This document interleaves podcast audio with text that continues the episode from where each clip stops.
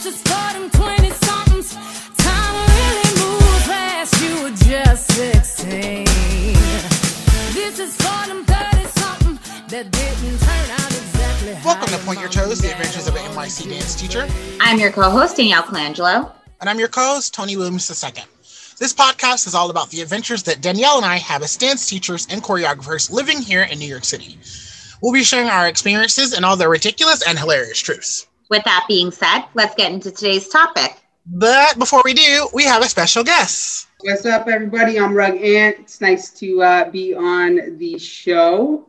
And uh, yeah, I'm an actor. I am a uh, witch or a mage as well. And we are, are here to talk about uh, all the good stuff. Yeah. So Anthony is my brother. Um, and he, like he just said, he's an actor and he also does a lot of work in meditation and manifesting, um, which is something I actually mentioned, I think, on our last episode at the end of the episode, and something that I've been working on recently. And he's got just like a lot of knowledge to share about that. And um, we'll also dive into like um, some stuff about him growing up because he was also a child actor. Yeah. And so we thought it was important to bring him on just because, like I said, one, we, me and Danielle spend a lot of time teaching and training young actors and young performers. But then also, we're really big on mental health and physical health. Um, and so we thought this would be the perfect blended episode for, I believe this might be episode either 99 or 100. Wow. So this would be a perfect little family affair here for us. Yay. So we're gonna basically divide into two topics, like the acting life and then like our healing and meditation. And I'm sure we'll kind of float in between. But we have to start with the like Anthony, you were not only were you a child actor, but you were a professional child actor working for several regional theaters, Broadway, and the like. So like let's start there with did you always know that's what you wanted? Like when we were, were like seven years seven or eight years old? Yeah, yes and no, not necessarily um, right away. I mean, I remember, I think my first audition was when I was four or five years old. My mom took me to this audition um, up in Nyack for, I don't even remember what it was for, but um, I remember in that, uh, like that, my very first audition, like I was very nervous. Um, I didn't necessarily know what was going on. I didn't want to be there. And so at one point um, in the audition, the casting director was like, um, you, you know, like I was reading lines or something, and he was like, you know, can you kind of play and pretend a little bit more? And I was like, no. And I was like, well, you don't ever do that like at home, like you don't ever pretend. I'm like, nope, I, because I, really just, I didn't, I, I was not having it at the time. Um, and then I think a couple years after that, uh, my mom got me into voice lessons and, and at that point um, from there i really fell into it. You know i really found like wow like i really love to sing. I really uh, kind of love this this whole life. Uh, and then from there you know i had gotten an agent at a very young age through my voice teacher. And uh, from there just you know booked booked a christmas carol at madison square garden uh, which was a blast. And did that for three seasons, booked um, nine. Um, yeah, what was that? Uh, 2003. Mm-hmm. Yeah, so it's uh, it's been an interesting ride for sure. Uh, I was also uh, slippery, the singing voice of Slippery Soap on Blue's Clues for a couple of years uh, in the later seasons, and yeah it's it's uh it was it was definitely interesting um but yeah you know like i would say kind of after i got into voice lessons i really knew like like this was it like this was uh it. And like even now today you know like there was a period of, of, of time where i took a couple of years off of acting and you know like from the first moment i had gotten back into it i was like this this is it. Like this Yeah. this is everything you know So do you so I guess it's for you and Danielle both, but did you ever feel like because you were working you missed out on a lot of the like normal childhood things? Yes, um, definitely. I, I definitely wasn't a normal childhood for sure. You know, I would be up late at rehearsals or at cast parties. Um, and that stuff would be you know really fun. Like I remember I was like the first person the first person in my class to ever really watch Adult Swim because I get home so late and that was what would be on for for TV time. You know, it was all these like crazy raunchy shows like you know cartoons at you know like 11 and 12 o'clock when I get home. So you, you know I, at eight and nine years old. Uh, so I remember that. Like I remember, um, you know, being a '90s kid. Like I was the first uh, kid in my class to have a cell phone. You know, like that was back in the days. You know, where like eight and nine year olds they they didn't they didn't have yeah. cell phones. You know, I still think eight and nine year olds don't need cell phones. You know, they don't. But they don't. Yeah, it, it is. Yeah. You know, it is a thing now. But yeah, you know, like I was I was like the first kid in my class, and like I I was like I had my first cell phone years before anybody else in my class had a cell phone. You know, like most people at that time didn't really have cell phones until like middle school, middle school, I would say. Yeah, yeah. for sure. So Danielle, do you feel that way too? That like you missed out on things on occasion because like, because I know at one point we talked about this on the episode where it's like you guys would get out of school and then your mom would like load you guys up into the car and then you're headed into the city because Anthony's got rehearsal or he's got a show that night. So like, yeah. do you feel like there were moments where you're like, you um, met like? Yes and no. I think I like I really like enjoyed a lot of the special things that we got to do that a normal kid doesn't get to do, you know, yeah. and yeah, like got to go to the Tony Awards, got to meet like a lot of celebrities and actors and like really cool people, really nice, a lot of nice people too. Um, um, you know, but I um what was I gonna say? So when Anthony did a Christmas Carol for three seasons, that is is was, I guess, it's not happening right now, hasn't happened in a while, but um a heavily child show. They would have 15 kids. They would cast 15 kids in the show. And so what I think was something great that they did is they always kept those kids together. So you basically had like your own little class of kids and you and like all the kids would hang out and yeah, they were and, yeah, yeah, so there's like two teams, like two, two teams, teams of kids right because yeah. there'd be like a million shows a week because it's the christmas time yep so um nine or ten 10 shows. Yeah like there were like like the adults would do probably like 15 16 shows a week. Yeah, so there were two cast of kids and then there was three no. kid swings.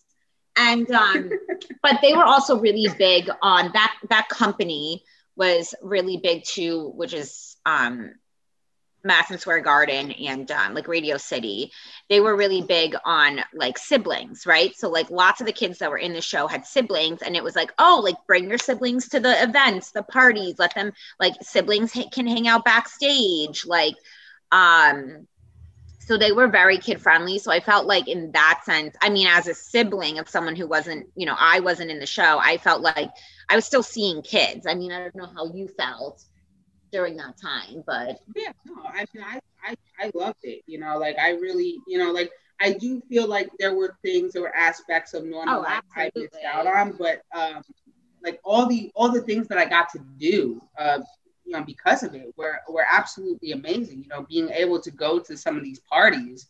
Yeah. Um, yeah, at a really young age. Well. Yeah, I mean, yeah, like there were things like I even remember like this didn't even have to do with Anthony, but like because I would do some work too. I was in high school and I booked um, like a uh, like a promotional educational video. And I remember my mom called me and I was I remember I was at a friend's house. My mom called me to tell me I booked it. And she was like, okay, but, and I was like, awesome. And she was like, but it's on whatever day. Like one of the filming days was like on a Friday. And it was the Friday of one of my friend's sweet 16. So she was like, You have to pick. Do you want to go to the Sweet 16 or do you want to do this job? And I ended up picking the job. But yeah, so there were definitely like moments for sure. But um I don't think so. We also didn't have like crazy stage parents. Like all this. Right. I yeah, definitely met both your parents, right? and both your parents were like, Yeah, no. yeah, no, our parents were like, Do you want to do it? Yeah um would you know like my mom Very said supportive. you know like my mom called me do you want to go to the sweet 16 or do you want to do this job no, my mom's like it doesn't it has nothing to do with me it's you yeah. so you know they were really good about that um type of stuff like we were still able to go to birthday parties if we could make them of friends but yeah i mean there were definitely different things for sure So, do you feel like you had to? It's really both of you. A lot of these questions can apply to both of you, kind of being in it. Do you feel like you had to grow up faster than you want it to, just because the nature of the business is so busy and fast in and of itself, and you, there's just not a lot of time for childlike things. So, do you feel like you kind of had to like? You didn't really like you were kind of like you so it was very clear that you had a childhood and you were able to do normal children things, but do you feel like you had to be an adult sometimes when you want it to be a child? Uh, sometimes, you know, definitely in certain situations. Yeah, uh, you know, I, I definitely remember myself uh, feeling that way, but you know, not not all the time. There were there were like really good di- directors who kind of really got that you were a kid and would be conscious about that and remember it and make it fun and and understand that like you may like it may take time or a different tactic you know to to bring you know certain things out with you.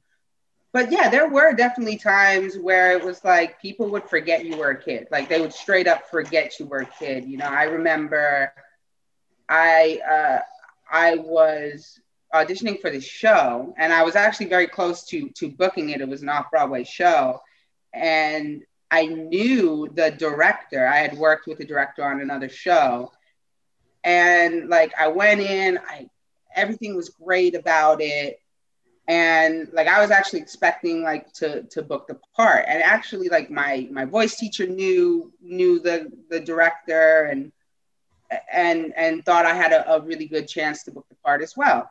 And so, like, it went by, didn't get cast in it. And my voice teacher had actually talked to the director and uh, basically told her the reason that I had not gotten the part. And then she relayed this to my mother. But basically, the, the reason I didn't um, get the part was because the director felt like I didn't answer questions in an appropriate manner.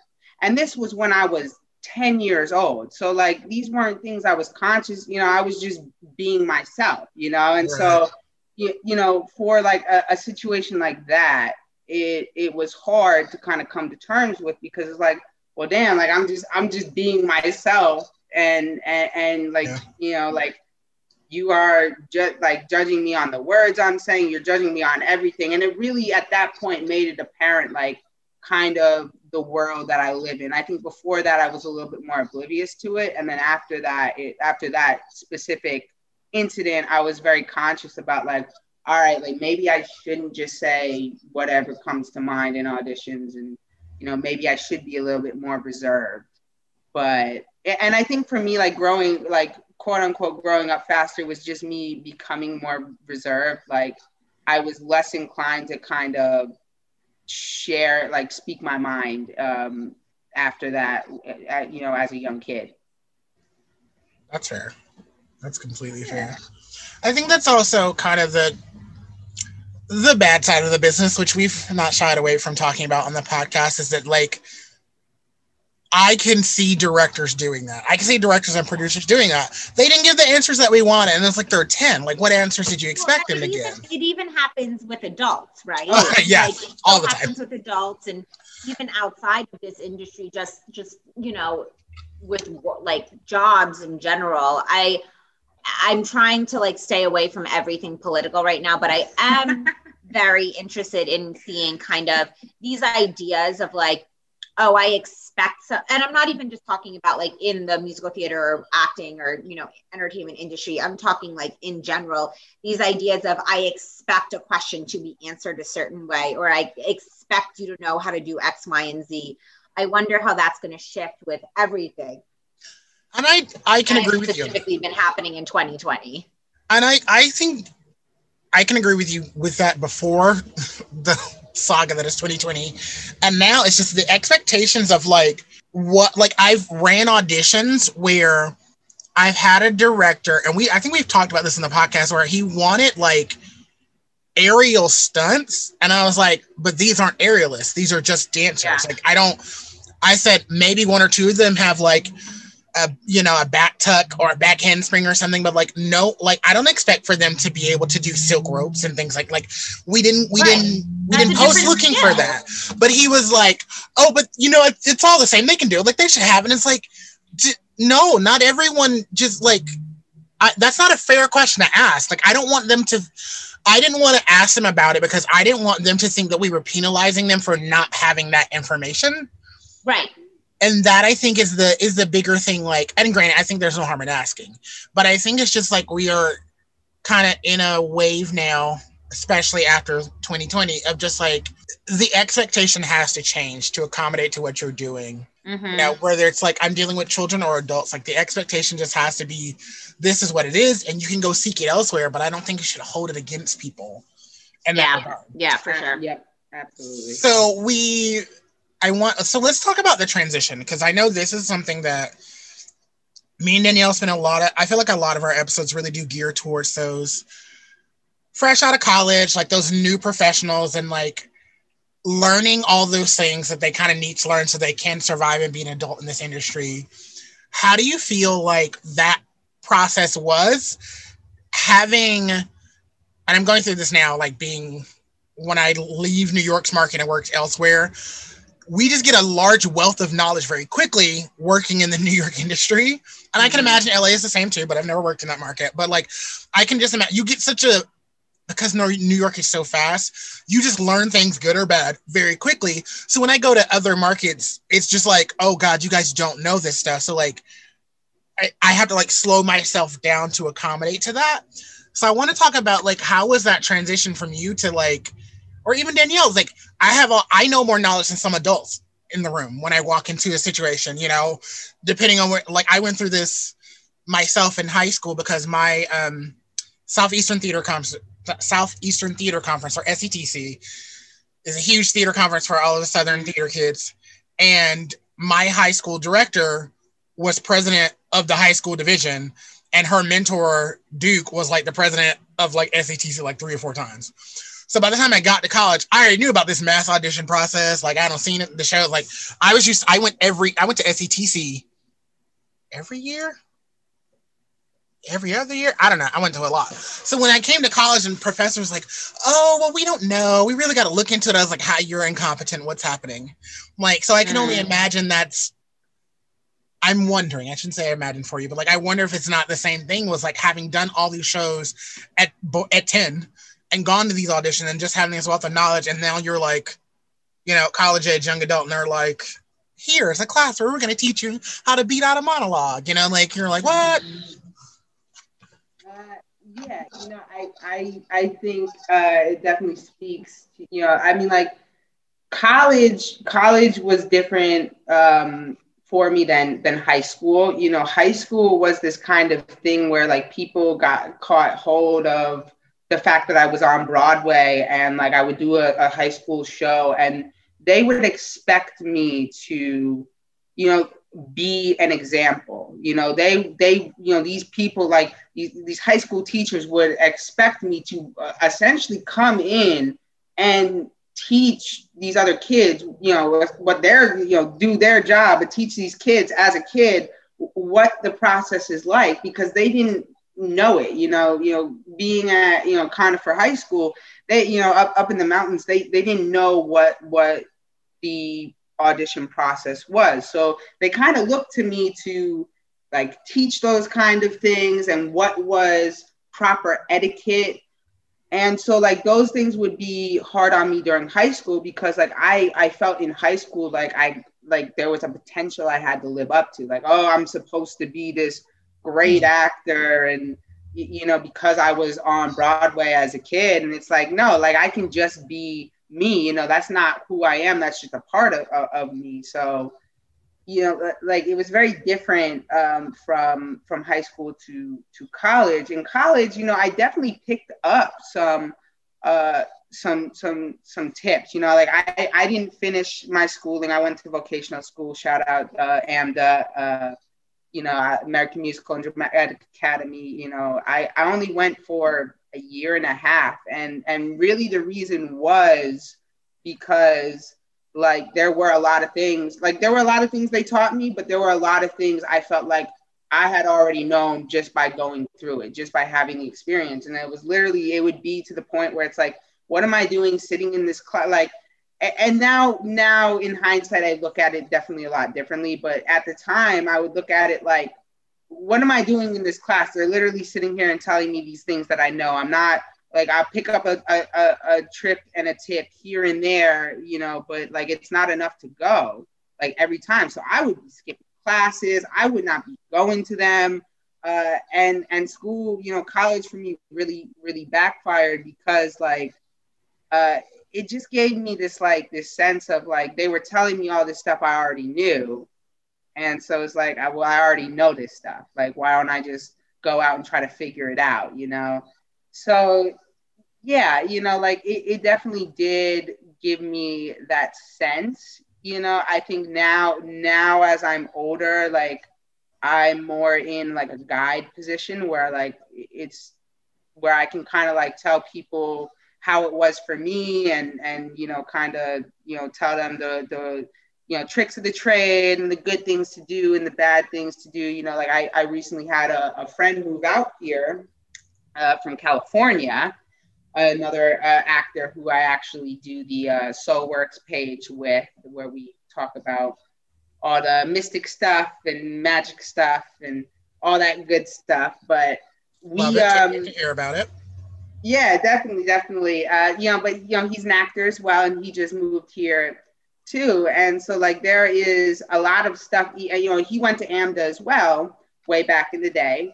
And there's a lot of stuff even now, like having gone to AMDA and completing his courses that he like he didn't know about New York, you know, because he did he did his schooling in LA. So like there's a lot of you know, which speaks to you know the different markets, you know, out there. You know how New York is such a different market than than all the other markets. You know, like there's lots of things like about auditioning, like he just didn't know. You know, especially about like video auditioning, where it's like you know you want to film it a certain way, you want to have good light quality, good sound quality. You know, like these were you know you want it to be like a professional audition. You don't want it to just be like a wacky little video. You know, Yeah. so you know, just kind of giving him some of the the tips and the trades and kind of guiding him through that process. You know, he's learning really, really, really quickly, but you know, it's it it's yeah, it's different.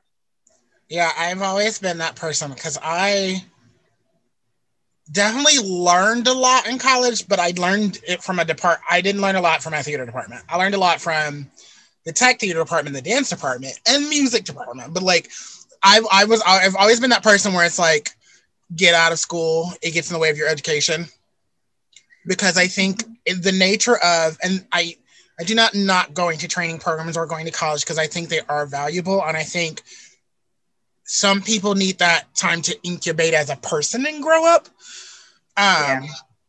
But I, I'm just, I, the amount of things that I have learned working, like assisting as a choreographer, or like being in the rehearsal room and working from different people, or working with different actors, or dancers who've trained all around the world, like that's where I felt like my knowledge has increased the most. So I definitely can get that where it's like, it's just a different world. And so feeling that kind of angst about sitting in a classroom where you're like, you're literally gonna teach me something that I already know. Awesome. Yep. Yeah. And you and I have talked about this on our college episodes before, where we've really talked about how, like, you know, that when we were going to college, there was no like crazy, there wasn't, or there wasn't as much of a like crazy musical theater dance, you know, college program world competition, right? And now it's like a huge thing. I actually, sidebar, I actually think that that whole craziness is dying down a little over the past couple of years. Um, but you know, at least from for a long time, that was like this crazy thing where you and I have talked about like you don't need to go to Baldwin Wallace. Like you'll be fine. Like you don't need to go to Michigan. Like you'll be fine. And also just because you You went want- to those I- schools doesn't mean that you're gonna get work. Because I agree. It's like I think I learned a lot in college, but I also had experiences where a professor or someone would be like, "Oh, well, when you go audition for a job," and I was like, "Pause. That's not what happens." Like, or the one one you're not i think we have because i know i just talked about elon where like i remember when we were when we me and danielle were auditioning for colleges elon was barely on the blip of music theater things and now like Yeah. everyone like everyone's like oh my god it's the greatest school i was like yeah it's just them and some cows like we did not know about this school at all it was not on the map at all the whole point is like, it's okay that you don't go to a name, a name, quote unquote, school, right? It's okay if you go to a program that like is small. It's okay if you go to a big program. It's okay if you don't don't go to a program at all. It's okay if you don't study theater or acting or dance or mu- or music at all, Yeah, what, right? what like, was the the guy um uh, in Hamilton uh, who played uh oh, what's his name um Thomas Jefferson. He's he's the guy from who, who originated that part. Uh, the david diggs the big- yeah, yes. he did. You know, he Love was him. you know from Oakland, had never uh seen or studied, see, ever even seen or listened to a musical before he had booked that part. He was a rapper. Yeah, that's right. You know, That's right. And- um he was on Broadway. In, Yeah. a friend of mine and i don't mind name dropping her because like she's amazing um hannah cruz hannah was eliza in the tour of hamilton. She might have done one of the stops in san francisco chicago but she was eliza in hamilton. I first i did work did a show with her but i first saw, saw her in the 42nd street tour. She's done she was like elsa acting out in california for a little bit like she's her resume is stacked. Did not go to college at all. Um Yep. like but phenomenal talent has worked plenty but did not go to college at all. It's it's just that everyone every Learns person is, own- is learns at their own speed Yeah. is different and learns their own way which is like you know me as a teacher as a dance teacher one of my biggest arguments and like i've actually gotten into like i need to like check myself sometimes is if i ever have and this hasn't happened in a long time but if i ever have like you know a non um arts teacher, right? So like a Mhm. normal academic homeroom teacher start to go like, well, this is how kids learn and this is what kids need to do. And I don't understand why they're failing my class. And I'm always like, well, pause because there are different types of learners. And a great thing about having dance in school is those those kids that are visceral tactile learners, this is going to help them to process better. It is okay that they can't do an, a math equation in their head. It's okay. It doesn't mean that they're not going to succeed in life. I, like anthony's laughing but like that's a real thing we constantly battle and even as a choreographer i have been what project was i working on i can't remember this Going- year's been so long The public school system as an actor, I, I definitely get that. It's hard. I mean, we Yeah, even had I, I wasn't a good. I was terrible in school because I didn't learn the way people taught. Like I did and almost flunked out of high school because um, it's not to say it's like that has nothing to do with my intelligence. It was just I did not try because I didn't care. I didn't get the way that they were trying to teach it to me. So Yeah. I get that. no. I mean, I I laugh at it because I can I can relate. yeah. No, I mean, it was a huge going into the beginning of this school year, being like, okay, we're going to be remote. There was like a, I work with an incredible group of teachers, thankfully, who all banded together and were like, so here's the thing. We're going to teach little kids online. We have to rethink what benchmarks are and how Yes. kids learn. Now you're trying to get them to learn writing through a computer. So you need to calm down. Like, Well, and I just think it it's kind of universal because like it's, what I was thinking of is I worked on a show before where I had a group of dancers, but they all had different backgrounds. Like I had two kids that mm-hmm. have been dancing since they were two. Then I had another like three or four that like were fresh out of college. So like their technique was flawless, but they didn't know how to adapt and make it. They didn't know how to be real people. they just knew how to be great training. Um, and so like there and but then I've also I think I've said this before. I've like when you're choreographing, I have some people that they're counters, so I'm having to count everything. Mm-hmm. Then I have other people that are boom, cack, smash, where it's just noises and sounds. And then I've got other people that are totally visual people, so I have to do it, and then they'll instantly have it. And so like in the arts, I think we just have to, or I guess directors and choreographers as a whole, like we've got to be able to speak in multiple different language and learning styles constantly. So I think it's just kind of weird to me when people kind of get locked in that there is only one way or that they can only teach or Yeah. direct a Which show I one know, way. I It's know just- we have brought up before. It's a big problem in academia, in like higher Oh ed.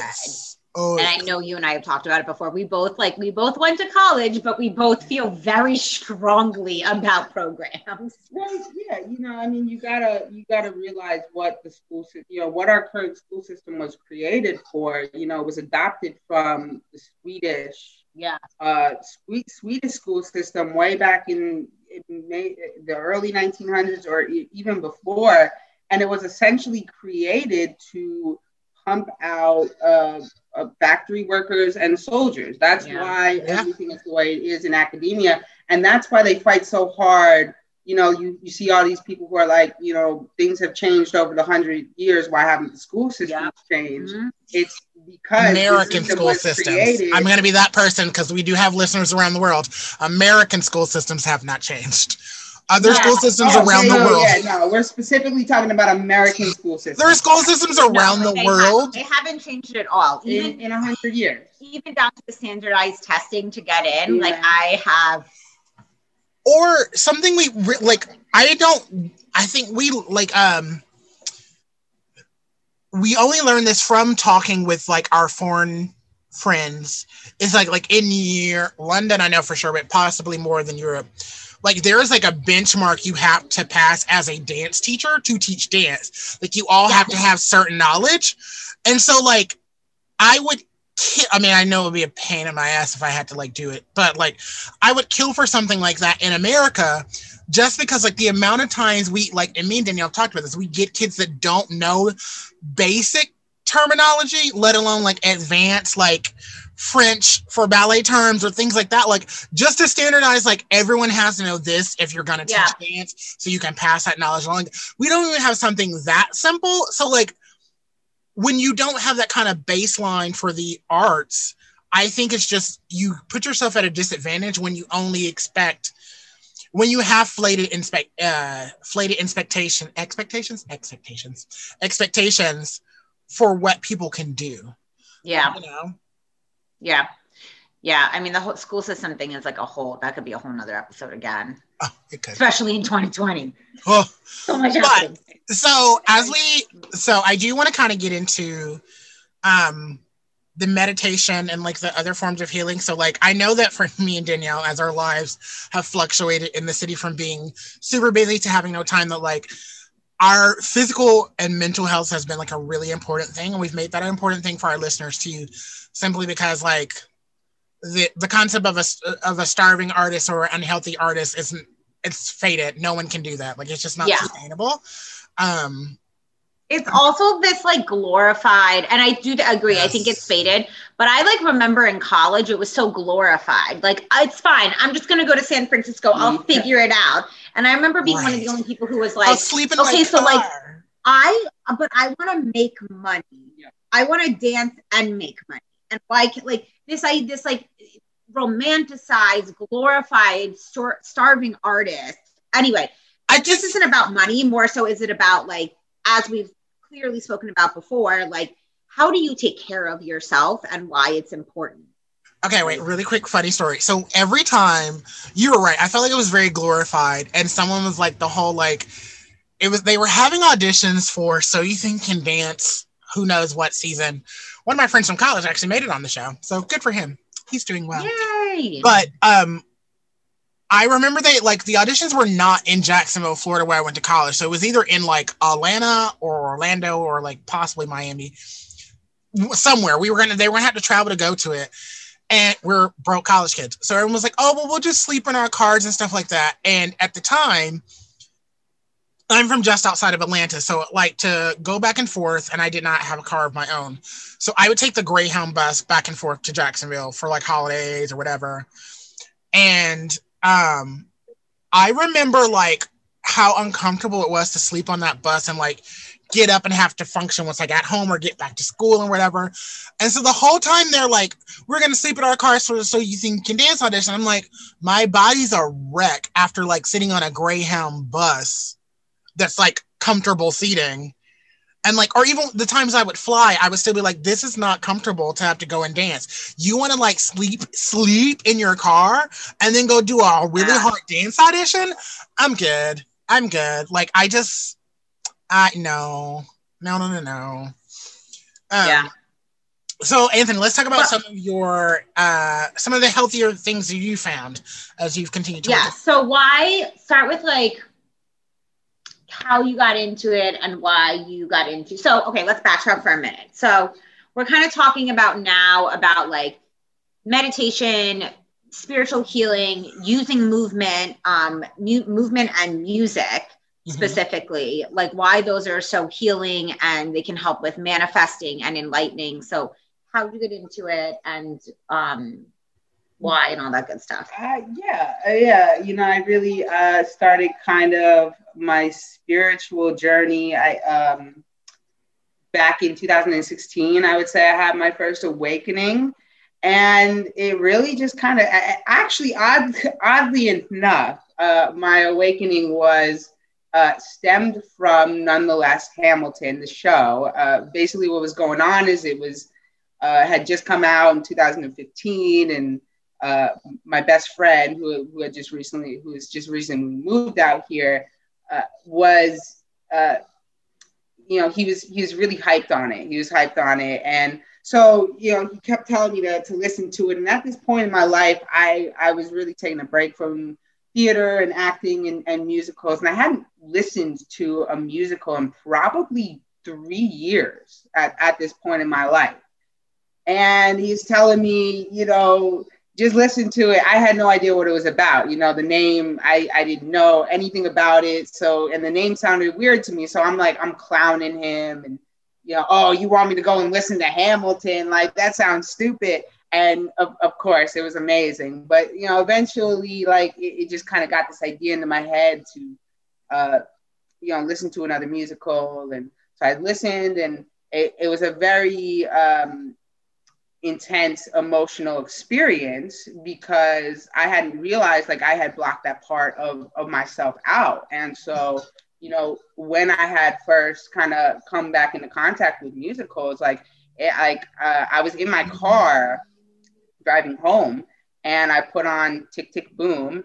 And from the first song, I, I instantly started to bawl, like like I was I was I was driving, I was and I was literally like I, I I couldn't imagine people like actually looking into my car because like they just saw me just driving. And I was just like because like it was just like I I just like I hadn't listened to to to to it in three years and like I I didn't realize how much like I like my soul needed that aspect of my life. And then from there, I li- listened to Hamilton, which got me kind of into history and looking back on how things happened, you know, uh, you know, during the times of the founding fathers, and then from there going back even further, kind of wanting to understand the purpose of things and where things come from.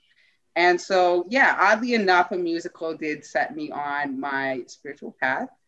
And from there, it's just been, you know, collecting knowledge, uh, collecting information, or gaining knowledge, I should say, and collecting information because they are definitely two different things.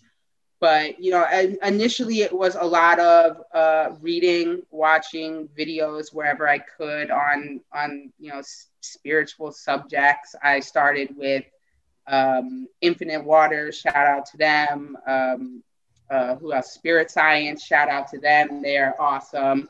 If you are looking for a great jumping off point for anything mystical, and yeah, you know, so I, I kept I kept gaining this information, and a lot of what would come up in my in, in this information of like how to practice certain certain things, like uh, you know Kundalini or Kabbalah, which they technically say in Kabbalah that they don't actually meditate, but in it, it's essentially what they do is the is the same essence.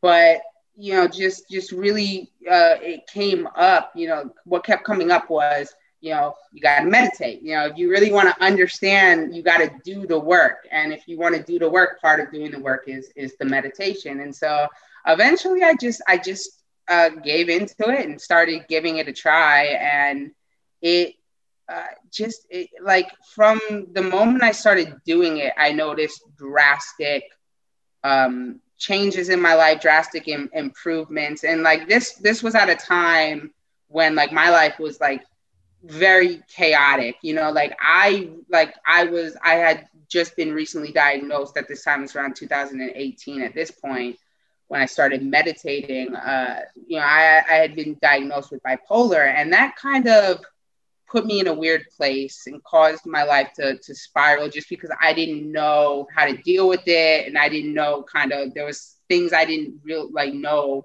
why i was doing what i was doing. Mm-hmm. And so you know like i started meditating and like instantly i you know i saw my life improve you know and it was really just through the lens of how i see the world and my perspective you know my my whole perception on the world and life j- just changed as soon as i started meditating you know and uh, you know i really started with mindful meditating which is just you know sitting focusing on what comes into your thought stream, acknowledging that it's there, letting it go, like really trying to kind of see what's present and you know what's present, where things are coming from, you know, being being mindful, you know. So um, so I started with that, and then from there going into other meditations, and then really learning a little bit more uh, about meditation and, and kind of how like uh, you know, for instance, like how emotion can physically affect your body, you know? And so it's like literally like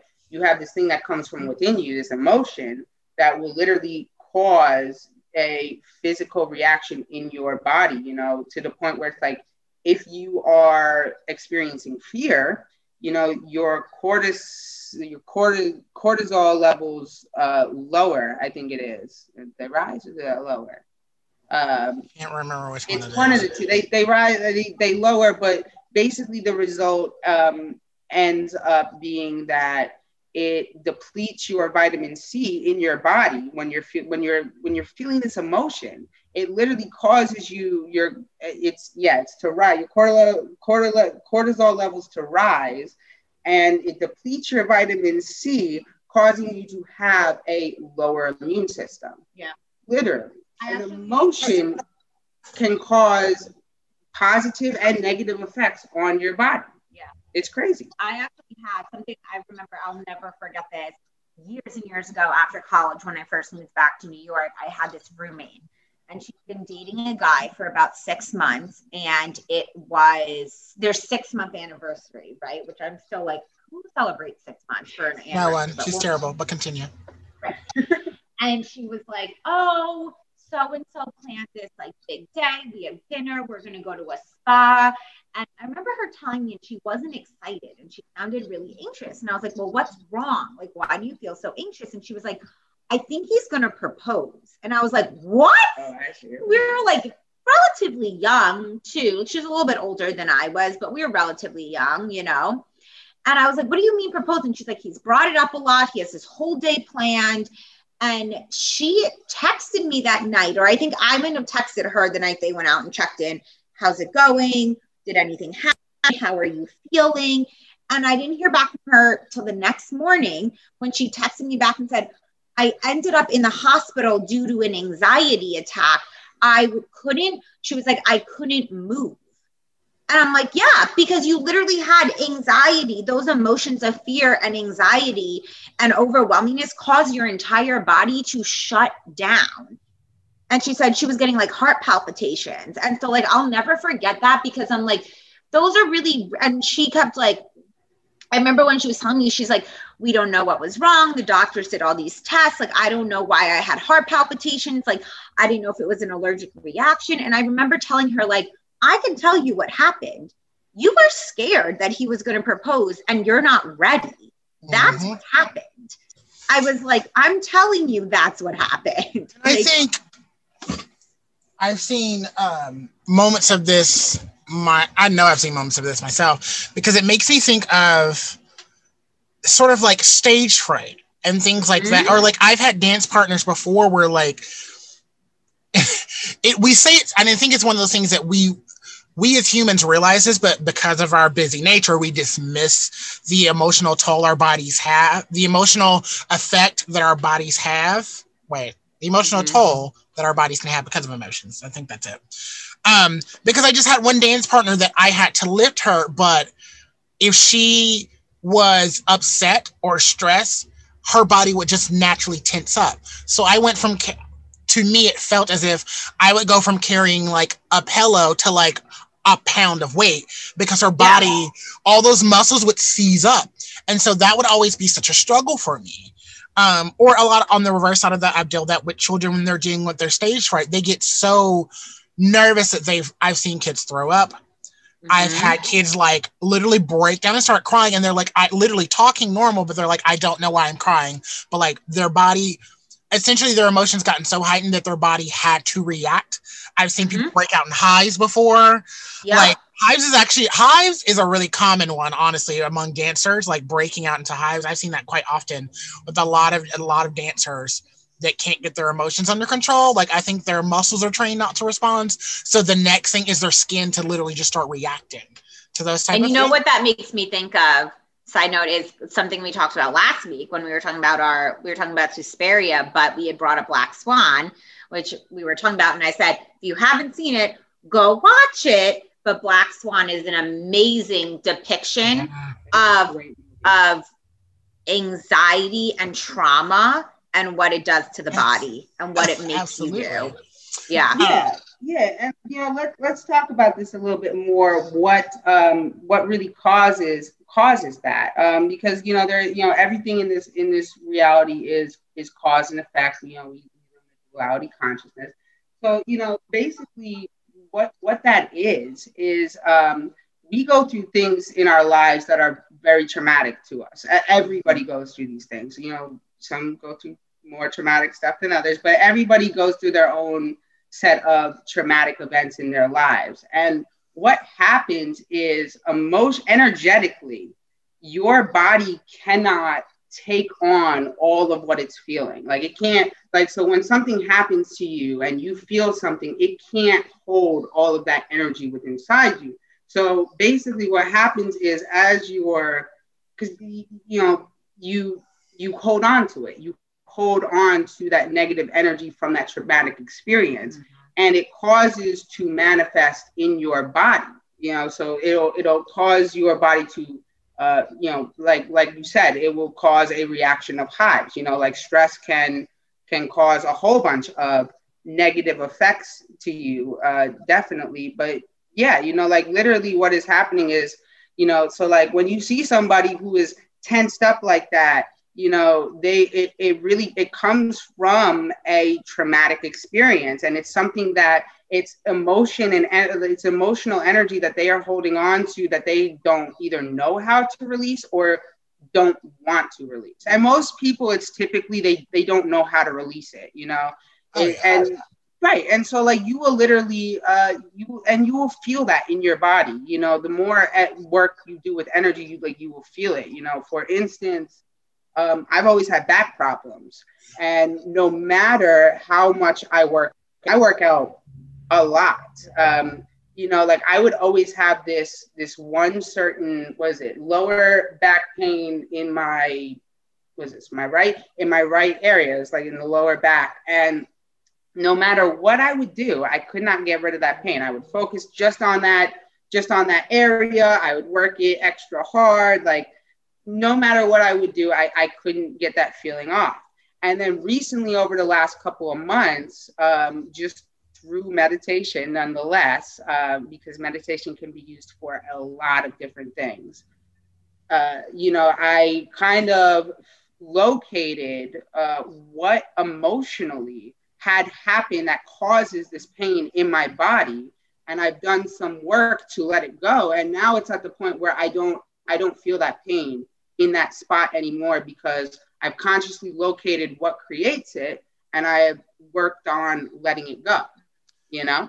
And it makes me think of so there's something um, when you do dance therapy where dance therapy is the opposite is where you you attack the body first and then you figure out what's create why why the body is there and it usually nine times out of ten ends up in an emotional root i remember doing this training course in it, and that it we were working with it was a group of dancers working with a group of like business people, like they all worked in offices and things like that. And we were showing them, we were going through just port de bras, the carriage of the arms, like just arm passages. And several of them just noticed how like they would go through some of the motion, they would go through some of the positions, and their backs would like seize up and so they would go through it again and they would seize up. And then we would talk about stuff with them as they're going through the motions. And one of the girls, she's like, Oh, mine is so much more relaxed now. And so she kind of started being like, Oh, I think I attach all of my mental work stress in like the in between the two shoulder blades. And we're like, that's common for a lot of people. But it wasn't until they could physically put and I think this is the mind playing a part of the spirit and the body, until their mind could physically attach something to it. They couldn't understand that their bodies was holding stress or holding tension that they couldn't even associate together yet. Um, because so yeah, yeah, because like you gotta you you know you definitely gotta understand that like um it uh yeah like your body your body will hold that stress and most people just aren't aware of that you know mm-hmm. most people just don't realize it and it was literally until a friend had uh pointed it out to me like okay like your experience like your experience like i didn't really notice or or put value to to that specific pain. Like i was just like that's something i've always dealt with. So like i you know like i've always dealt with it. So and then you know she was kind of like well no you, you got to do the emotional work if you really want that you know you got to let that emotional energy go if you want your body to heal you know? And so i, I definitely agree with that you know where it's like you pinpoint where it is because if you can show somebody or you, you, not necessarily show them but kind but yeah i guess in a sense show them you know what what a sensation feels like or what something is supposed to feel like. They can compare and say okay this isn't how it feels. All right this is how it's supposed to feel. Let me try to work on it feeling this way. Yeah. there's um, awesome book I, I have and i've read and it um, not exactly what we're going to continue to talk about but it's called The Body Keeps the Score. And it's this book written by a, uh, one doctor, and then he has excerpts with other doctors. Um, and it's all about trauma in your body and how your body responds to this book is specifically about trauma and how your body responds to trauma and how you need to like your physical reactions are a result of you compartmentalizing and trying to like block it out without working through it um, and there's a whole section on music and dance therapy in it as well, and like why that's so and can be so important. But if anyone's like interested in what we're talking about right now, I suggest the book. It's very yeah, good. we will definitely link that to the Instagram account and leave information about that. Um, but so I want to move on. So, okay, this is we've been talking about the negative things, right? What are the positive effects though of doing work with mindful work and meditations? What's like the positive effects? Yeah. So, um, you know, for instance, you are more aware. So you know, you know what is going on with, with your body. You know, mm-hmm. for instance, so like, you know, if you practice those types of meditations, but you know, if you practice like body meditations, like you are very aware of what's going on. So if you feel a physical reaction come on, you can kind of consciously pinpoint it and be like, okay, like this is what I'm feeling this is what I can do to combat that. You know, I'm I'm a big big advocate of you shouldn't try to fight the feelings that you feel. You gotta like that's the whole part of letting it go pass through your bodies. You gotta feel it and go through it and release it. And a lot of people will try to just bottle their stuff up or not deal with their emotion because it feels uncomfortable.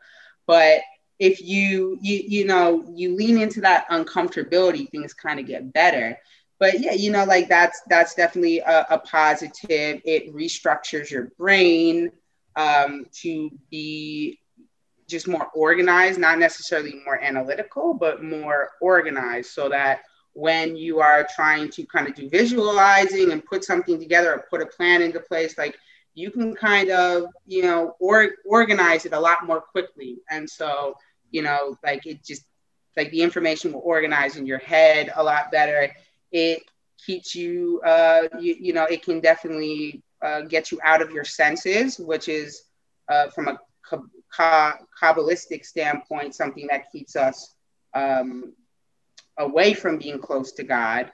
So, in that sense, you could become closer to God with meditation.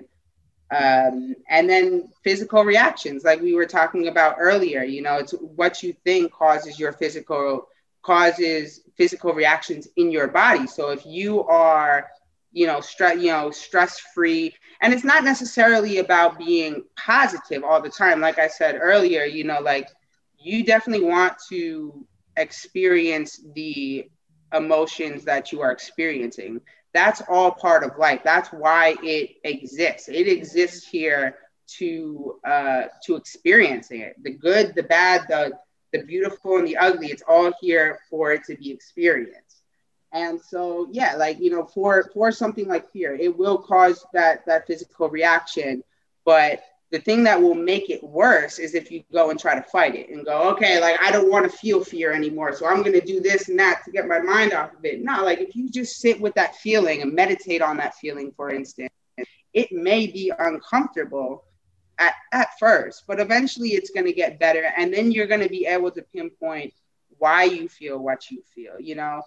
Um, yeah you know and just like just being able to you know meditation is just great just being able to pick out the subtleties in life and and and in emotion as well you know? Like for instance um you got uh what is it? Um what is it? Uh stress fear? Uh what is it? Anxiety anxiety and excitement are actually have exactly have the they have the same mm-hmm. physical um it's a it, it's a and it's arousal arousal and fear is the same it's the same yeah. chemical reaction so well. so if you are telling yourself when you're feeling this this thing because you're used to feeling it in this light oh this is anxiety this is stress you know you're going to feel it as stress and anxiety. But if you change your mindset to go okay i'm feeling this feeling normally i would say it's stress. But oh wait no it, it it could be excitement. Oh wait i'm going to change that mindset to i'm feeling excited. It becomes it's the same exact reaction. It becomes a positive reaction. Yeah. That, that makes me think of so something an artist said to me many many moons ago um she said that your your art is your spirit and I constantly think of that when it becomes to. So one, I thought it was very like when you were like, I found musicals and I didn't realize I shut that part of myself off. To me, I'm often like, oh, I didn't realize I shut a part of my spirit off because I went through something very similar to that. It's a much shorter period because I learned like life was kicking me in the ass. But essentially, when I graduated college, I lost a family member. So I literally graduated, and then like two days later, I was at a funeral. Um, so I also graduated in December. So like for the month of December, I did not do anything artistic, which for anyone out there in the world, that's impossible to do during Christmas season. But I shied away from it just because I was like, I just needed a break from all all emotion is what I realize now. I didn't want to touch emotion, so that meant I couldn't touch art. I, I did not make that correlation until many moons later. But um so it's it's one of those things of like in a now that I do know that and I am aware of like how connected my art and my spirit is, and in turn my body is, I'm almost I'm at that point now where I will literally because I hold shoulder I hold stress right um in, in, my right shoulder blade. And so like there will be mornings where I'll wake up and it'll start hurting. I was like, oh, it's hurting. Who what's bothering me? Hmm. Like I will stop and like kind of go through what's bothering me because I I found that it will start affecting my art. Like yeah. I literally like woke up, had to choreograph some stuff for a school I was working at, and it was terrible. I ended up like the next week like resetting the entire piece because I was like, that was garbage. I gave those children garbage. I cannot put that on stage. But I I think it might have been like something as like a bill was due and I hadn't got paid from another contractor. Normal everyday life stuff. But for many of years, I just like would bottle that in. It would build up in my shoulder, and I would still keep pounding through it. And I think the reason why I think this is important for us as artists to deal with, in particular, 2020, as most of us artists are like barely working, or if we are working, we're not working in our field. Um, like we can't, the solution can't just be to power our way through, which we as men are often taught way too often, but we as artists, in particular dancers, we're taught, you know, I shouldn't say just dancers, but most artists, we're taught to just power through. The show must go on. Yep. Mm-hmm but the show can't go on if you're in a hospital bed because you know because yeah. you know and we've talked about this in different regards, but like you got a broken ankle, the show ain't gonna go on. But if you keep breaking out into hives, or you keep having, you know, massive migraines, you know, the show can't go on because you're those are signs from your body may and they may manifest differently than what we perceive, which is why I've tried med- meditation. Meditation isn't my struggle. I work better with like yoga meditation through yoga, which I guess, is, would be which is a form of, of meditation yeah, when it comes down meditation. to it. You know, you um, can actually even find, you know, like work like I get into a very meditative state when I am working out doing spin. Yes. You know? Yes. So like there are many, it's not just um sitting down and and you know cross-legged and and breathing. Like breathing is a huge aspect of, of, of meditation that you need to meditate. But like you can get into meditative states doing so many different things. You can work out, um, a cold shower because it will cause your breathing to slow. And yeah. really, that's you know that's the essence of meditation is in your breath work. You know, and so as as a singer, you know, like that's that's one of the big things that really connected with me to meditation. And so it's like a- anything that will you know, slow your breath and gets you into that headspace, that frequency of stillness almost. And like literally, like I, I, it's it's very it's a very funny sensation when I'm on like a spin bike because I'm moving, I'm going, but when I'm on that bike, my my mind is clear. I'm in the moment. I am present. And that Definitely is really what meditation is. It is being present in the moment. You know, you're not thinking about the past. You're not thinking about you know, what happened, you know, three years ago, you, you know, on an audition, you're not thinking about, or last week on an audition, but, uh, you know, you're not thinking about the bad things that happened or the good things that happened years ago or, or last week, you know, and you're not thinking about the future. You are 100% in, in the moment, you know, and like, that's also what, I, I mean, I, I, I probably would, you know, for say, at least for me, you know, what art, like what music and, and dance does for me. It, it puts me in the moment. So it can definitely be, you know, like even even doing dance and singing can put you into a meditative state, you know, like when you know, if you get past the, the words and the steps, like and you know what you're doing, like it can put you in that oh, meditative. Well, yeah, because I got some I am not this person, but I know some dancers, they zone out at the barre. Like when they're doing barre work, they yeah. zone out and i'm like no i'm definitely with you anthony. Like you get me on a on an elliptical and once i've learned once my body is preoccupied my mind can like go and to all these wonderful places. But like i've literally seen her name is catherine. She's fabulous uh, ballerina. But she will like be going through a full a complicated barre routine and then we'll turn around and like we'll finish barre and be like so i figured out what i'm going to do. I'm going to do this this this. And i was like how was your brain? There and she was like oh I, like my body is in this kind of just I, I think that's something I, I, should honestly look more into, but meditative states outside of just a sitting tranquil, because I'm one of those, yes. my body needs to be active for me, which is why I think I guess I guess I found my meditation through doing yoga and Pilates because yep. yeah, yep. and then other forms of exercise just because like I need my body to be moving so that my mind can my body has to slow down so my mind can slow down is what I found what kind of works for me. Um, yeah, yeah. I like. I literally. I think that's why Tai Chi was created. Was the person who created it was constantly meditated, uh, meditating, and that's all they were doing. And it got to the point where only meditating caused negative effects on the body because they weren't moving their body and getting their body acting active so they they came up with the system that into you use intentional movement to get into that meditative state and so you're meditating and moving at the same time yeah, uh, yeah. so you know i mean like there's a lot of, of things um, that is meditation meditation isn't just you know just that you know and yeah like it's a great thing if you can build that skill but there are some people who cannot sit down and and again you know like i would say it's about practice when i when i started like i i couldn't sit down and just be with myself for for more than two minutes you know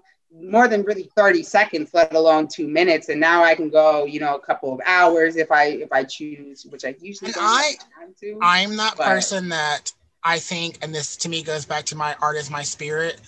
A lot of people, and again, the uh, magic of 2020, I think a lot of people had to sit with themselves, Yes. Mm-hmm. realize that they did not like themselves, or they did not like their surroundings, or they did not like the environment or the spirits, or, you know, or we can go very concretely. You just didn't like the person you were beside, or the dog that you've been living with, or, you know, I've just seen that manifest in a lot of different ways. And I will I will give this this kind of piece to our listeners.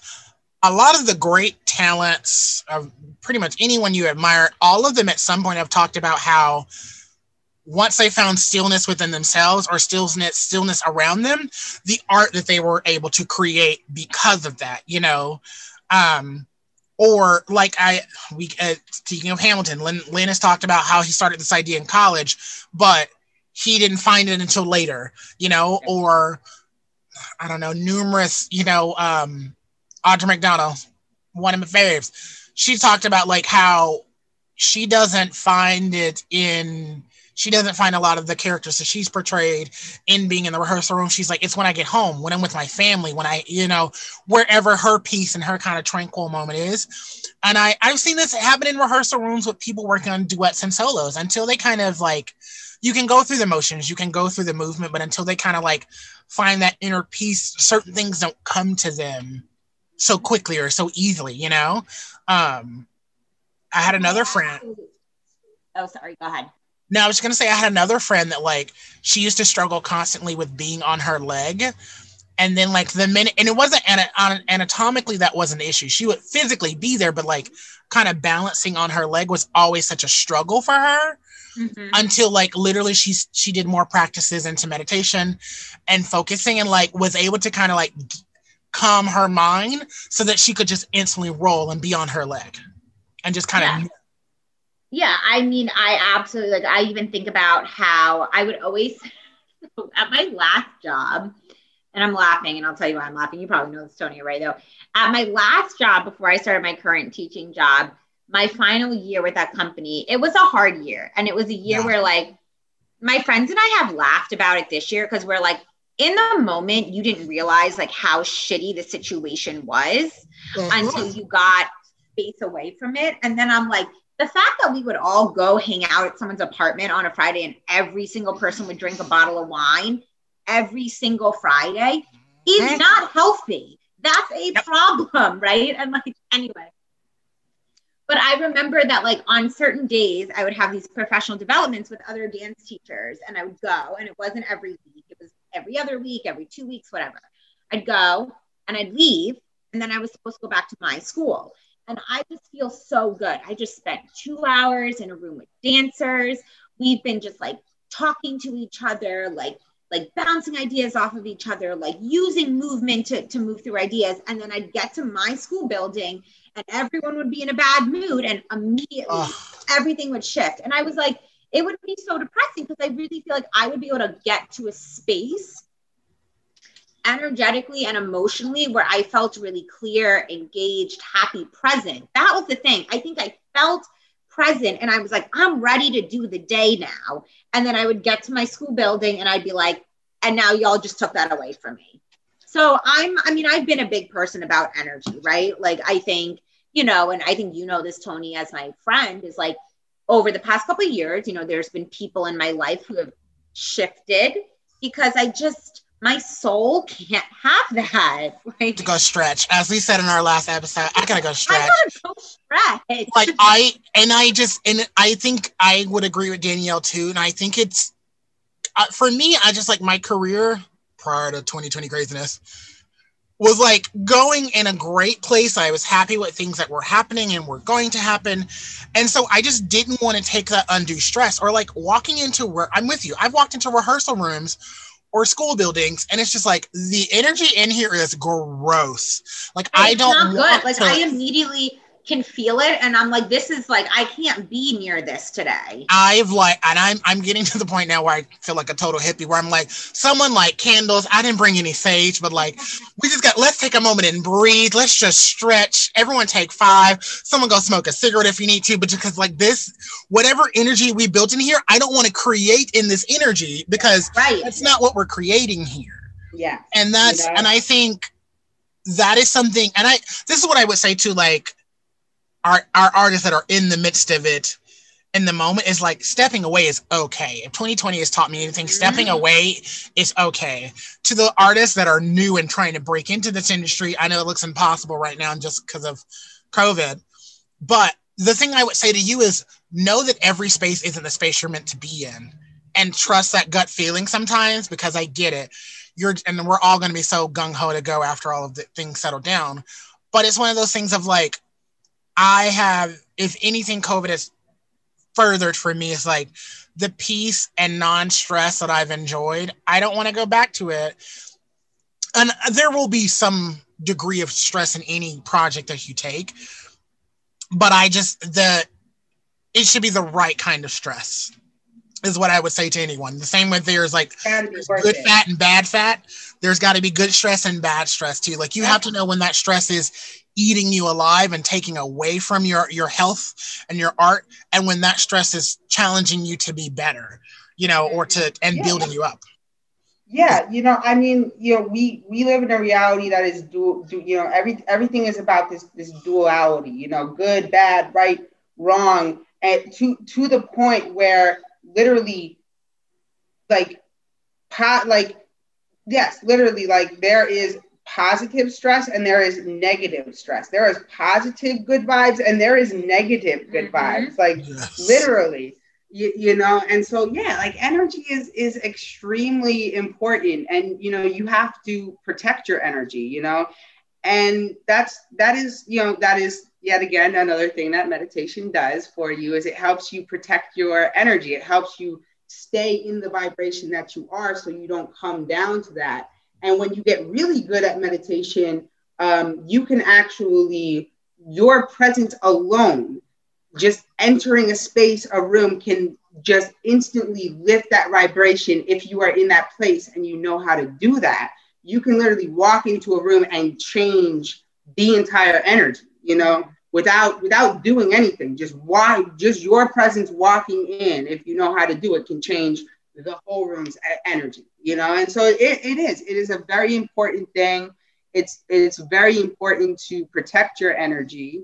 Um, which definitely ties in to a point that I've, I've kind of seen throughout this whole show, which is um, uh, through this whole episode, which is um, balance. You know, you gotta you gotta have have balance. You know, like I said, we we live in this this duality reality, and so it's like, eh, like even good things in too much excess excess can become negative. You know you got to do it you know the right amount you know even even with move you know movement. Movement can be an incredibly healing you know incredibly healing incredibly enlightening meditative all of that. But like if you're doing it you know you, you're doing it for like what are those things they used to do in the 50s where it was like um you would drop you would dance until you would drop you know like they would have those content. You guys ever hear about those? Oh, yeah, yeah, yeah. Yes. They would have, like, And you the go for like 20, Yeah, 24 hours, and people would go until they, they yeah. And sometimes they like televise them. right. And Yeah. people would literally get sick from doing that because like they would do it to the point where it was too much. Yeah. so And we don't have those anything parties but we definitely have those um we definitely still have that where we've talked about this on the episode before where dancers are pushing their bodies to the brink where they're mentally and physically exhausted and they're like Yeah. oh i have to keep going. And it's just like that and there are companies that want you to do that. Let- let's be for real. There are companies that want that and th- they think that's what make great art and it's like maybe but that you will get 30 seconds of it as your body deteriorates. Right. so like no not a fan Um, I do want to. So I do want to talk about. I want to hit two more points, but my first point is talk to us because I know that while you're not necessarily like a dancer, but you know a lot about like what movement can do for the for healing in the body and meditation and manifesting. Can you talk about that? And then also music. Um, especially because I know that you have some stuff in the works with music and stuff, Yeah, kind of. But like, what, like, how does sure. how does like movement and music what can that do for you when you're trying to really just like balance and be healthy and like Well, I mean, it, it can do a lot. It's all about you know intention, um, which is a, is a big thing in uh, magical practices. It's all about symbolism and intention. And so, you know, like even even you know thinking about when you choreograph a dance, like how much intention you put into that. Like, okay, I'm gonna do. I like this move, you know, you, are telling a story. So it's like, all right, like this moves are, you know, these these moves or sequence are supposed to uh, relay this message or this point. You know, you know, you, you really have to to think about it. You know, it's not it's not just you know, all right, I'm gonna put a whole bunch of moves together and see what happens. You know, it, it, you know, you have you have that intention to create something, to tell a story, to get a point across and so, you know, like with anything, you know, that's that is, you know, what what you know music and, and, and movement does. You know, it all comes down to the intention. You know, what are, what are you trying to do with with movement or music? Are you trying to heal? Are you trying to gain a deeper understanding of life? Because I mean, I don't know about you guys, but I've certainly been in situations where like I am in the moment dancing and like some deep, profound truth about life or the universe will just kind of come through and I'll be like, I will be dancing or moving or singing and I'll be like, yes, I just I get I understand that about life, you know? So it it can like it's all about your intention, you know. So I would say, you know, healing wise, uh, it's a very powerful, very powerful tool because it can cleanse, you know, on an energetic level, uh, you know, music, music uh, in itself can cleanse, you know, you, you see people uh, with like singing bowls, which are like the bowls you fill up with water and you create the sound with the water. I mean, those are amazing. But like with instruments like that, and even regular everyday instruments, like when you play the guitar, don't you? Yes, yeah, yeah. I, I do I do play the guitar from time to time. I'm not amazing at it, but I definitely do. But you know, like think about what happens when you play a note, you know? It creates a vibration. It creates a physical vibration that you can like if you put your hand up against that vibration, like up against where that sound is coming from, you can feel the sound come out of it, you know? And so it's it's very it's it's a very powerful thing because um, at the end like at the very fundamental everything like at the very like bottom of everything you know and depending on on who you ask everything is frequency and vibration.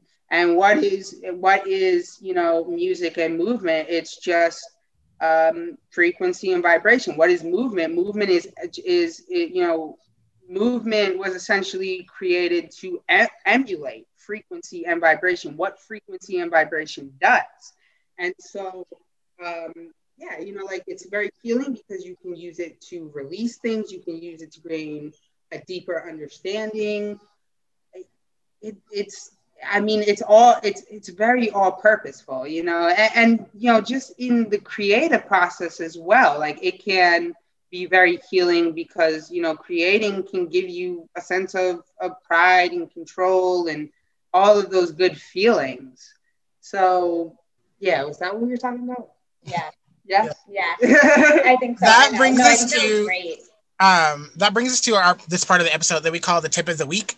Oh so, sorry. oh, no, not, I wanted to ask one more thing. Maybe yeah. this kind of actually goes into the tip of the week.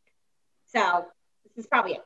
But I was going to say, like, so now that you kind of have, you know, really been studying and learning about all of these different practices and you've been actively engaged in these practices, continuing to, you know, you're in New York, you're, you know, going on the path of acting, how do you think that it has influenced or helped um, or shaped or made you think about kind of like auditions and and jobs and even the work that you do? Yeah, you know, um, I think the the biggest biggest practice um, that I can relate to this would just be magic um, and kind of un, you know gaining a, a more in depth understanding of how magic works, what it is, and I'm not talking about uh, magic as M I M A G I K uh, C. I'm talking about M I G I K, like the actual magic, like actual witchcraft magic. Um, uh, you know, high magic, low magic, all that good stuff is um, uh, you know, like it kind of uh, basically essentially what you are doing with magic is you are um, changing you know you're working with with the the forces that that that you know that are out well technically within you but you know they are also without you. You're working with these forces to bring upon a certain outcome you know? And so like i would define magic as like um uh the practical like a, a, practical way of changing reality according to will you know? And so understanding that it gives me this understanding of you know you got to put things out there you know? So it's like you you got to get yourself out there you got to put yourself out there you got to put things out there all, all the good stuff. And uh, then you got to let it go you know? You you got to let the forces at will do what they're going to do. And the more you like you don't let things go the you know like because i've i found myself um you know pre premeditative me um you know i go on an audition and i get crazy about it. Like oh my god am i going to get it? Like what's going on? Why haven't i heard from them? Oh my god i'm not going to get it. Jesus christ this you know all, all those crazy thoughts that run through your head when you're waiting for an audition. And uh, you know since since kind of starting to practice magic it, it, it is just like whether you use the magical forces to uh, you know manifest or you know create but whatever you're doing with magic because there's a lot of applications for magic you know um, whether you like whether you're doing that or whether you're not doing that you know whether you're just throwing something out there you know without using these consciously using these forces you just gotta you gotta get things out there and you gotta let it go you know? And if you can find a way to just kind of let it go and not be checking up on it or thinking about it uh, I, I find that the universe does take care you know it's like it, it's all about what you believe you know you know you, you your reality is what you believe you know and so if you think that you're not gonna get these things and all of that, you're not to get these things. But also, you know, what people overlook a lot is feeding feeding energy into something. So it's like literally, you know, like you do the you do the thing and then you still think about it, you know. And because you are thinking these thoughts, you are actually feeding that situation energy. And a lot of people will do exactly what I described a, a minute ago, you know, with, especially with auditions. Like, oh my god i didn't get it i i'm not getting it oh maybe i will get it you know you you have to believe that that is going to happen and maybe it's not this particular audition that that's meant for you but you got to you got to believe that it's going to happen. And, and you know the more belief that you put into something um you know and the more trust that you put in the universe you know the better your life is going to get you know. You know i think a lot of people uh view the universe as because we live in this world of, of duality of you know there's good things that happen to you and there's bad things that happen to you. But um, you know and, and a lot of people will think like all right like these good things are coming from a different place than these bad things. But at the end of the day they're all coming from the same place. They are all all these the good the bad the beautiful and the ugly were all were all put in place to be experienced. You know, that's what they were meant here to, to be, you know, because you can't experience unboundable pleasure without uh, experiencing suffering. You won't know that sensation if you don't have something to compare it to. If you don't hear and, the no's, the hearing the yes doesn't matter. you know, so so I I would just you know I would I would say it's helped me in just letting letting things go, you know, I'm just trusting in the universe, knowing that, you know, what is going to happen is meant is meant to be for me. Like it's meant to be in my awareness. It, you know, every situation, good, the bad, is supposed to either be in my life as a you know a blessing or it's supposed to be in my life as a lesson. And you know like a lot of people will, will feed an energy of like oh i can't believe this is happening to me. I hate that this is happening to me. Instead of trying to look at it from a standpoint of well why is this happening to me? What is the creator or source or the universe whatever you want to call it trying to teach me or show me with this situation? Because if you look at it like that you you it's you gain a different perspective where it's just like things are just not as serious as as they were you know and you, you know and yeah you know like life wasn't meant to be taken so seriously you know? It makes me think of um, something my mentor said to me when it comes to choreographing because i was i really struggle with like let it like wanting to control every single piece everything that's happening on stage and literally, my mentor was like, it, "It's not yours anymore. You've released this into the world. Yeah. It's it's the dancers, but at even after it's not going to stay with the dancers. After a while, it's going to go to the audience, and then it's going to go to the people that watch it on video. Or it's like you no longer you, and it's oh my god, I'm going to be so cliche, and I think I hate myself for this it's the musical rent. You don't own it. You just rent it. It is literally yours for a short time. Even your own grown babies or projects you've created from scratch. Once they are in the ether, there is no controlling how they will be interpreted, perceived.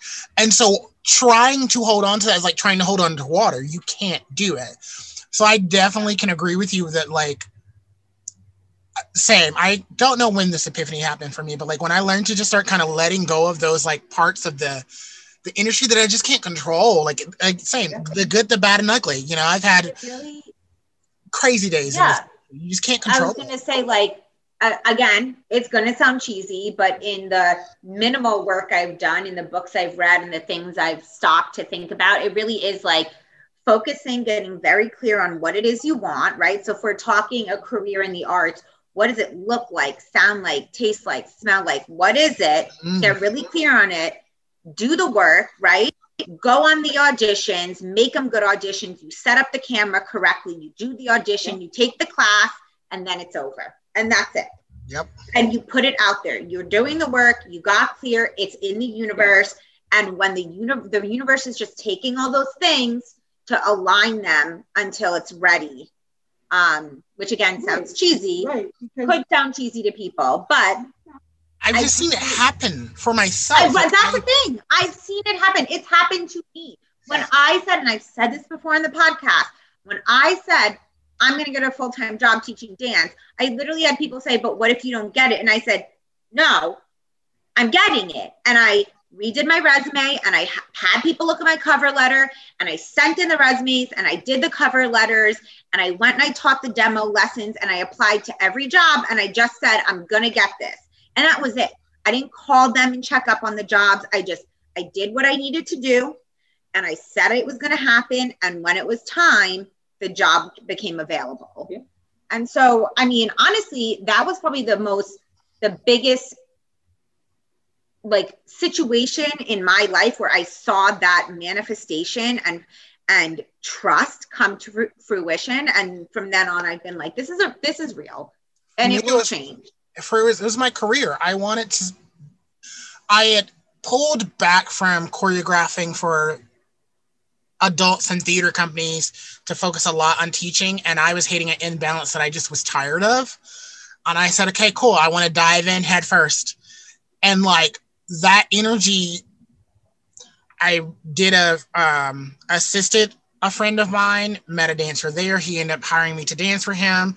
I end up the group that I ended up the company that I ended up dancing them for, I ended up choreographing for them the next month. Then that group reached out to me December, was like, hey, this other company wants to do this. That that's how I ended up choreographing for this company. The director from that hired me to do another gig. COVID canceled it. She called me in the middle of COVID to have me direct another show online for them.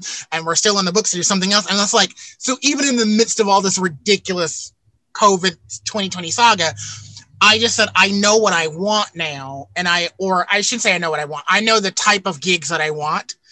That was a big thing for me. I was getting gigs before, but they just weren't the ones that made my heart sing. Um, like I and I and I had to realize that within myself that I just I don't always want the gigs that are fun and happy go lucky. I want gigs that say something from time to time. Um, so like the fact that like the last couple gigs I've had have been, in particular as a choreographer, have been pieces that have said something, has been, you know, like that has meant more to me than some of the really big name stuff I've gotten, um, just because they've been the right kind of pieces. So I'm a firm believer in that. Um, this is going to be such a long episode. So that being Yeah, said, sorry guys, we apologize. it happens. Um, let's go into our tip of the week. So this part Yeah. of the ep- episode is just simply a tip that we could give to our listeners. Um, and uh, for me, this episode will be out. Uh, let's see, a week and a few days after election here in the United States for our non-American listeners and for our American listeners. Um, and I'm much of like what we talked about on this episode, finding that balance of letting go and still caring. I did not realize it was going to be this difficult for this particular election. Um, but it has been, in, partic- in particular, just because of how long it has gone on. Um, but what I would say, because at this point we don't know results currently as we're recording this episode, what I would say is the good, the bad, or the ugly, regardless of who is the president, the world has to keep spinning for a lot of us. Um, so just embrace it, regardless of who's in the White House. Embrace it. Good, bad, or indifferent, embrace it. Hmm You know what's interesting is there was Joe Biden um, tweeted slash put on social media put a put a statement out there where he basically was like, "We did the work." He was like, "We did the work. You did the work. You went out and voted. We do the work. Now it's time to count the ballots and wait, and we'll prevail." And how relevant is that to what we literally just said about you got to put the work in you got to believe you are not even believing it it is it is done it is happening this There's is what is going to more you can happen and now it's time for me to sit back Yeah. right now it's now it's the universe's time to work and i just think that that's so interesting and we did not plan this to align with we were literally not touching on politics. joe biden saying episode. this quote or anything so this is Not touching on politics this episode, but I do think that's a really cool point. Um, yeah um, uh, yeah, Danielle, you got a point? Uh, tip of the week? Um, I mean, I think, yeah, I think like I, I agree with you. You know, like before we started recording, I told you like I haven't been sleeping well this week. I've every night way too late waiting for ballots to come in, getting up at four in the morning to go to the bathroom slash check my phone. Um, it has definitely, I mean, Anthony was here. You were here the other night. Yep. He came over and had dinner and he literally at one point turned to me and was like, You need to calm down. I wasn't even talking. He was like, You need to calm down because your energy is like insane right now. And it's true. And I really, I really am. Um, so I'm going to take my own advice. I'm going to take his advice, our advice from this episode, and apply it to the next couple of weeks because um, by the time this episode comes out, we are already moving into recount territory. Um, Yeah. and it's going to be fine though. Again, I know what the outcome's going to be, and it's going to be good, and it's the universe's time to work. hmm What about you, Anthony? Do you have a tip of the week for our listeners? Uh, yeah, you know, I would I would say um, everybody breathe, man. Everybody breathe. Uh, yeah, breathe, man. Breathe, and seriously, go somewhere and just just dance. Just just go in the middle of public and just dance like nobody's watching because it will make you feel a lot better. It will be a very freeing experience, and it will just make your heart sing. Some people, there are a lot of people out there, man, who just need to go out and just sing in the middle of public and just dance in the middle of public like nobody is watching and just not care what people have to think, you know. So I, I would say, I would say, I would say those two things, you know. Definitely breathe, everybody. it's, it's gonna, it's gonna pass. And then I would say, always just keep in mind that we are still experience, still experiencing the effects of the Mars retrograde that ended on. Oh my God, 3rd. yes. It ended on November 3rd. Yeah. Pause. Can we Yes, it did. talk about that for a minute? Yeah, no, it ended on November 3rd, but we will still uh, be feeling the effects Yeah. for about another two weeks or so. Oh, trust me, I know. I felt it the whole time. this- yeah, as we're in this episode, we're like in this world right now. I would just like to po- to how interesting is it to think that the retrograde ended on the third, and we are still gonna be feeling the effects of it for two weeks. Mm. Just take that, take that for what you will. But I think I think there is something very interesting and and magical happening here that we maybe not be able to see yet. Yeah, remember, it's all about the Mars retrograde is all about clearing out the old. You heard it here first, people. Well, that's it for us. The curtain is closed on this episode, but we hope that you will join us next week. And every week after that. Episodes come out every Thursday. Um, you can find us on our favorite podcast app. Don't forget to like, comment, and subscribe. We are at Point PYT on all social media platforms. We want to take this time to thank Anthony for joining us on this week's episode and talking about us with everything under the sun. Um, Anthony, tell the people where they can find you on all the social medias. Yeah, yeah, yeah. So uh, me and my best friend are coming out with a YouTube page uh, this week. Uh, with uh, we're going to be dropping YouTube videos every week on uh, mystical subjects, and we are going to be doing a podcast every Wednesday. Uh, just about witch being being witches, witch life, and all that good stuff. You can follow us uh, right now on Facebook and on IG at the Mystical Mages of Soulworks.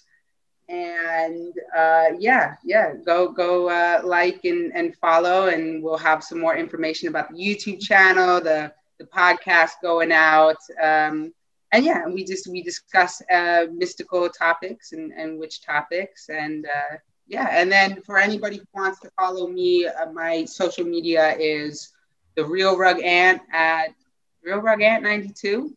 So yeah, on our no thanks for joining us. On the pyt instagram we'll have links for where you can find anthony and his podcast and his youtube series and things from that. And we'll also leave uh, a post where we will leave the title of the books that danielle mentioned about um, healing through trauma and things like that on our social medias.